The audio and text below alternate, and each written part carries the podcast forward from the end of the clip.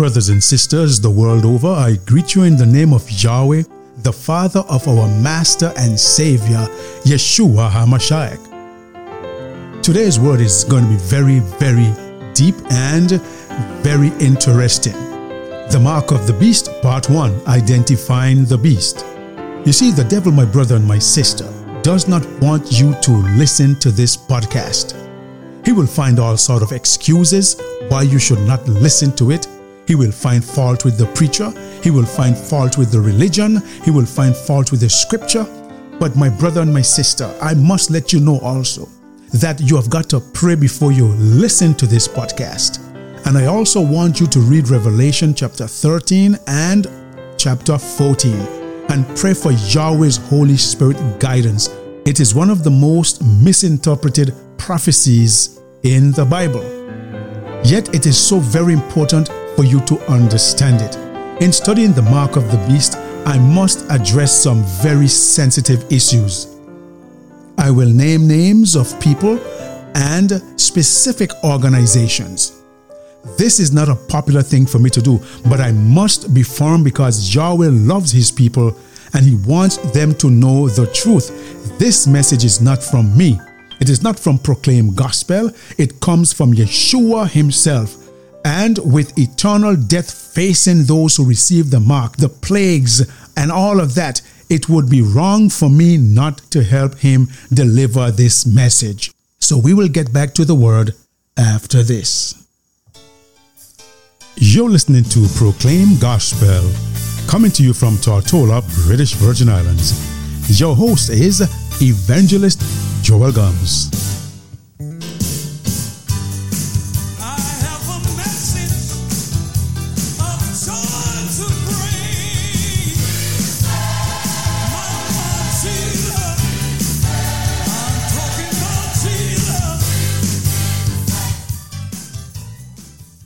Welcome back to Proclaim Gospel. The topic today is the mark of the beast, identifying the beast. Now, we learned from the podcast on He Who Dares to Oppose Yeshua, which was about the Antichrist, that there is a terrible conflict in progress between Yahweh and Satan. And this has been raging on for the centuries. Lucifer was heaven's most powerful angel, and he rebelled against Yahweh. And with the angels who joined him, he attempted to seize control of the universe. But Yahweh and his loyal angels had no choice but to kick Satan out of heaven. Lucifer became known as Satan, who was angry. He was infuriated with Yahweh. And his determination to control the universe has only grown since. But amazingly, he has won the support of many of Earth's people in rebellion. Yahweh also asks for people's loyalty and support but he leaves all free to choose. You have the freedom of choice. I have the freedom of choice. Soon every person on earth will have aligned with either Satan or Yahweh. The final battle between Satan and Yahweh is just ahead, and it is described in the book of Revelation. This prophetic book points out that Yahweh has an emblem, a mark that will identify his people. Satan also has an emblem, a mark that will identify those who support him. As usual, Satan will work through an earthly power symbolized in Revelation by a beast to impose his mark. This presentation will reveal the beast mark which every lost person of the end of time will receive. Unless you know what this mark is, how will you be able to avoid it? Let us pray. Heavenly Father, as we look to your word and study this very serious and solemn topic, I pray that your Holy Spirit will draw near. You will send forth your mighty angels to beat back the forces of darkness so that truth may go forth with clarity, with power and conviction, so that at the end of this study, many will be able to make a conscious decision to follow you all the way until the end of the world. This is my prayer in your Son's name with thanksgiving. Amen. Now, for us to identify the mark of the beast, let us identify the beast. what does the Bible say in identifying this beast? What are the descriptions? Now, remember in Daniel chapter 7, we were told that it will be a composite of the four beasts in Daniel chapter 7. Now we are studying Revelation chapter 13, but in Daniel chapter 7, we are told that it will be a composite, it will be a makeup of all of the different elements of the beast in Daniel chapter 7. Let's look at them carefully. In Daniel chapter 7, Babylon is referred to as a lion like beast. That's in Daniel chapter 7, verse 4. In Revelation chapter 13, the mouth of a lion, verse 2. And in Daniel chapter 5, Medo Persia is a bear like beast, and you will find that in verse 5. Now, in Revelation chapter 13, the beast had the feet of a bear, in verse 2. In Daniel chapter 7 and verse 6, Greece is the leopard like beast. But in Revelation chapter 13, verse 2, it is like unto a leopard. Rome is the beast with ten horns in Daniel chapter 7 and verse 7. But in Revelation chapter 13, it says in verse 1, having ten horns. So you see here, scripture complements scripture. Daniel opened the book and he was told to close it at a specific time. And John the Revelator opened the book in Revelation. You see, Daniel is the book of Revelation concealed, and Revelation is the book of Daniel revealed. Now, the four beasts in Daniel 7 are depicted as part of Antichrist, or the beast, because the papacy incorporated pagan beliefs and practices from all four empires. She clothed them in the spiritual garb and spread them to the world as Christian teachings. Here is one of many supporting statements from history. In a certain respect, she, the papacy, has copied her organization from that of the Roman Empire, has preserved and made fruitful the philosophical institutions of Socrates, Plato, and Aristotle, borrowed from both barbarians and the Byzantine Roman Empire, but always remained herself thoroughly digesting all elements drawn from external sources. This point fits the papacy accurately. Continuing to identify the beast. The beast must receive its power, seat, or capital and authority from the dragon. Revelation 13, verse 2. Now, follow me closely as we try to identify the dragon. We will have to go to Revelation chapter 12 where Yahweh's end time church is pictured as a pure woman. You see, my brother and my sister, prophecy, in prophecy, a pure woman represents Yahweh's true people or church. You will find that in Jeremiah chapter 6 and verse 2 and Isaiah 51 and verse 16. In a future presentation, I will look at Revelations chapter 17 and 18, where the fallen churches are symbolized as a fallen mother and her fallen daughters. In other words, the mother church, the whore, and her little prostitute daughters. It's very hard to say, but I've got to say what Yahweh will call them in the scripture as we go along. The pure woman is portrayed as pregnant and about to deliver.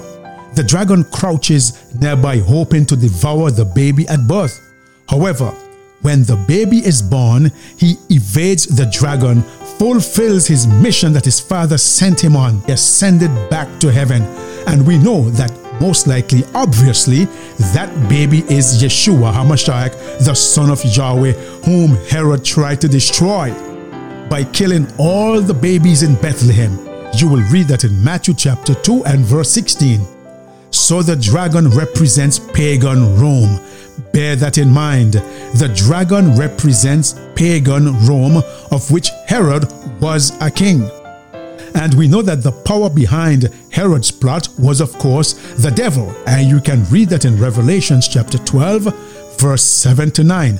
Satan acts through various governments to accomplish his ugly work, and in this case, pagan Rome. And coming down to the end of time, Satan will be working through governments to pass laws to cause you and me to go against our conscience, which is to worship an image and to defy the God of heaven. But there are many people like myself and like you who will not bend or who will not bow, like Shadrach, Meshach, and Abednego, and bow down and worship the false image.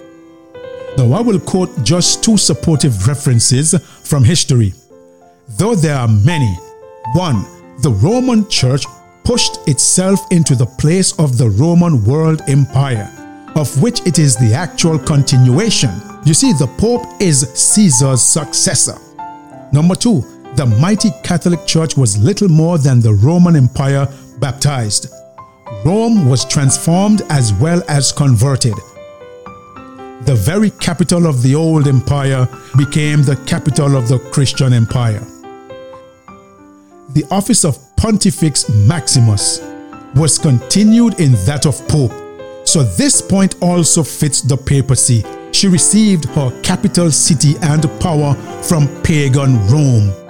She's just wearing a different suit, but she's the same cloth cut out of the same material different suit she's wearing, a different language she's speaking, but she says Rome never changes. Given the opportunity in the future, she will begin to persecute the people just as she did many years ago. We continue with identifying this beast. Remember, you would have already read Revelation chapter 13 and chapter 14. Now it would receive a deadly wound and that is in verse 3 of Revelation 13. The deadly wound was inflicted when Napoleon's general, Alexander Berthier, entered Rome and took Pope Pius VI captive in February of 1798. This is pinpoint accuracy. The prophecy of Yahweh declared that she will rule for 1,260 years. Napoleon decreed that at the death of the Pope, the papacy would be discontinued. The Pope died in France in August of 1799. Half of Europe thought that without the Pope, the papacy was dead. So this point also fits the papacy. The deadly wound would be healed, and the entire world will give homage to the beast. Revelations 13, verse 3. Since its healing, the strength of the papacy has grown. Today, she is one of the most powerful religious political organizations and influence centers in the world. The deadly wound would be healed, and the entire world would give homage to the beast. So, what are the characteristics again of this beast? It will rise from the sea. It is the composite of the four beasts in Daniel chapter 7. The dragon gives it power and authority. It receives a deadly wound. Its deadly wound is healed. It is a strong political power. It is a strong religious power also. It is guilty of blasphemy and speaking pompous words against the Most High. It wars with and overcomes the saints. It rules for 42 months. It has a mysterious number 666. Now, these will sound familiar once again because you had encountered many of them earlier when we studied the Antichrist in Daniel chapter 7. And that was presented in He Who Dares to Oppose Yeshua, part 1 and part 2. Prophecies in the book of Daniel and Revelation are often presented multiple times with details added each time to encourage accurate interpretation. So expect to learn some new things about Antichrist from this presentation also. Now let's consider one by one the 11 points that describes the beast. It would rise from the sea. The sea or water in prophecy refers to people or a populated area. See that in Revelation 17 verse 15. So the beast, Antichrist, would arise amidst the established nations of the then known world the papacy arose in Western Europe, so it fits this point. It would be a composite of the four beasts of Daniel chapter 7. Revelations 13 2. Now let us study the comparison again and see how it fits together. Babylon, it's described as the lion like beast. This is Daniel chapter 7. Revelations 13, it has the mouth of a lion. Medo Persia is a bear like beast, and in Revelation 13, it has the feet of a bear. Greece is the leopard like beast, and in Revelation 13, it is like unto a leopard. Rome is the ten horned beast in Daniel chapter 7, and in Revelation 13, it has ten horns. What is Yahweh's mark or symbol of authority? I also gave them my Sabbaths to be a sign between me and them, that they might know that I am Yahweh who sanctifies them. Exodus 31, verse 17 says, It is a sign between me and the children of Israel forever. For in six days Yahweh made the heavens and the earth. He received the sign of circumcision, a seal of the righteousness of faith, which he had while still uncircumcised that he might be the father of all those who believe, though they are uncircumcised, that righteousness might be imputed unto them. Romans 4:11. In these texts, Yahweh is saying that he gave us his Sabbaths to be a sign of his power to create and his power to sanctify or to convert and save. In the Bible, the words seal, sign, and mark and token are used interchangeably. Yahweh's sign, the Sabbath, represents his holy power to rule as creator and savior. Revelation 7 1 3 says, It will be written upon the foreheads, or minds, as Hebrews 10:16 says, of his people. It will signify that they are owned by him and have his own character. Hebrews 4 4 10. Hebrews 4 4 10 confirms this by saying, that when we enter his rest or receive his salvation, we should keep his seventh day Sabbath holy as a symbol or mark of salvation. True Sabbath keeping signifies that a person has surrendered his life to Yeshua HaMashiach and is willing to follow wherever Yeshua or Jesus leads. Since the symbol or mark of Yahweh's authority and power is his holy Sabbath day, it seems likely that the symbol or mark of Yahweh's challenger, the beast, might also involve a holy day. Let's see if it does. What does the papacy say is her symbol or mark of authority? Now we will look at some sections from a Catholic catechism. Question Have you any other way of proving that the church has power to institute festivals or precepts? This is the answer. Had she not such power, she could not have done that in which all modern religionists agree with her. She could not have substituted the observance of Sunday, the first day of the week, for the observance of Saturday, the seventh day, a change for which there is no scriptural authority. This is a bold admission by an arrogant institution. The papacy is here saying that it changed Sabbath to Sunday, and that virtually all churches accepted the new holy day Thus, the papacy claims that Sunday as a holy day is the mark or symbol of her power and authority. This could not be any clearer, my brothers and my sisters. The special characteristic of the beast and therefore of his image is the breaking of Yahweh's commandments, says Daniel of the little horn, the papacy. He shall think to change times and laws, Daniel 725. And Paul styled the same power the man of sin, who was to exalt himself above Yahweh. One prophecy is a complement of the other. Only by changing Yahweh's law could the papacy exalt itself above Yahweh. Whoever should understandably keep the law and thus changed would be given supreme honor to the power by which the change was made. Such an act of obedience to the papal laws would be a mark of allegiance to the Pope in the place of Yahweh. This very presentation that I'm bringing to you, my brothers and my sisters, your salvation, the mark of the beast, the seven last plagues all hinge upon you accepting this message I am bringing this message to you unadulterated. I am bringing this message to you from the scripture and from the pages of history to prove what I am saying and the very confessions of the Catholic Church. Those of you out there who are worshiping on the first day of the week, Sunday, and is giving homage to it. You are giving homage to the beast, to the image of the beast when it comes forth in full force. You are being warned in love. I pray that you are listening and that you take this message very seriously. The matter of the day of worship is, of course, only one feature of the universal homage the beast will eventually receive.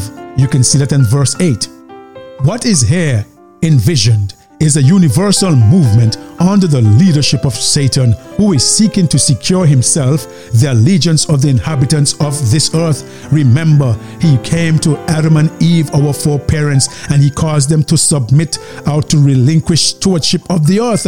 But when he went to present himself to Yahweh, Yahweh said to him, Did you consider my servant Job? Yahweh today is saying, Do you consider my commandment keeping people that I have all over the world? Who have not bent their knees to the image.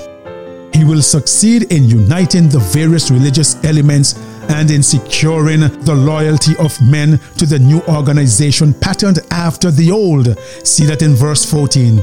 He is the power behind the beast. It is he, the real Antichrist, who is working to make himself as Yahweh.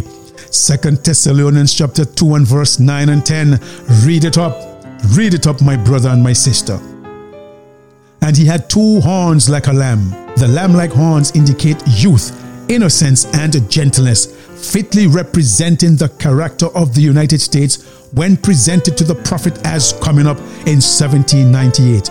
Among the Christian exiles who first fled to America, and sought asylum from royal oppression and priestly intolerance were many who determined to establish a government upon the broad foundation of civil and religious liberty. Their views found place in the Declaration of Independence, which set forth the great truth that all men are created equal and endowed with the inalienable rights to life, liberty, and the pursuit of happiness and the Constitution guarantees to the people the right of self government, providing that representatives elected by the popular vote shall enact and administer the laws. Freedom of religious faith was also granted, every man being permitted to worship Yahweh according to the dictates of his conscience. Republicanism and Protestantism became the fundamental principles of the nation now called the United States of America. But she's going to speak like a dragon and she's going to bring in the Sunday law worship. She is the only universal power that has the might and has the armament to force people to worship the beast or be killed. Only the United States of America. These principles are the secret of its power and prosperity. The oppressed and downtrodden throughout Christendom have turned to this land with interest and hope. Millions have sought its shores, and the United States has risen to a place among the most powerful nations of the earth. But the beast with lamb like horns spake as a dragon, and he exercised all the power of the first beast before him and causeth the earth and them which dwell therein to worship the first beast, whose deadly wound was healed, saying to them that dwell on the earth that they should make an image to the beast. Here is clearly presented a form of government in which the legislative power rests with the people, a most striking evidence that the United States is the nation denoted in prophecy. My brother and my sister, this is Yahweh's word. We will continue with part two. Heavenly Father, I thank you for your word made plain in identifying the beast in Revelation chapter 13 and also in Daniel chapter 7. Father in heaven, your word is clear. Prophecy has been fulfilled with pinpoint accuracy. I pray that you will open the hearts and minds of men and women all over the world and that they would recognize that your word, your word of sure prophecy, stands the test of time. And what you say, Father in heaven, in your scripture has been fulfilled. And yet there are some elements of prophecy that is yet supposed to be fulfilled. And I pray that many will accept your word, Father in heaven before it's too late, before they receive the mark of the beast and the seven last plagues. I pray, Holy Spirit, that you will saturate the hearts and minds of men and women, melt the heart of stone to receive your word, I pray. And thank you for this opportunity to present your word to the world. This is my prayer that many would receive it in your Son's name and be saved. This I ask, Father, with thanksgiving. Amen.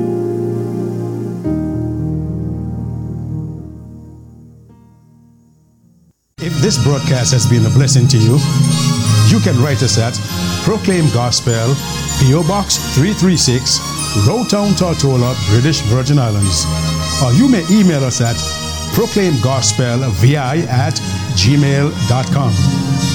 Our telephone number is 1 284 547 4601. If you desire Bible studies or prayer, please contact us. Yahweh bless you. Thank you.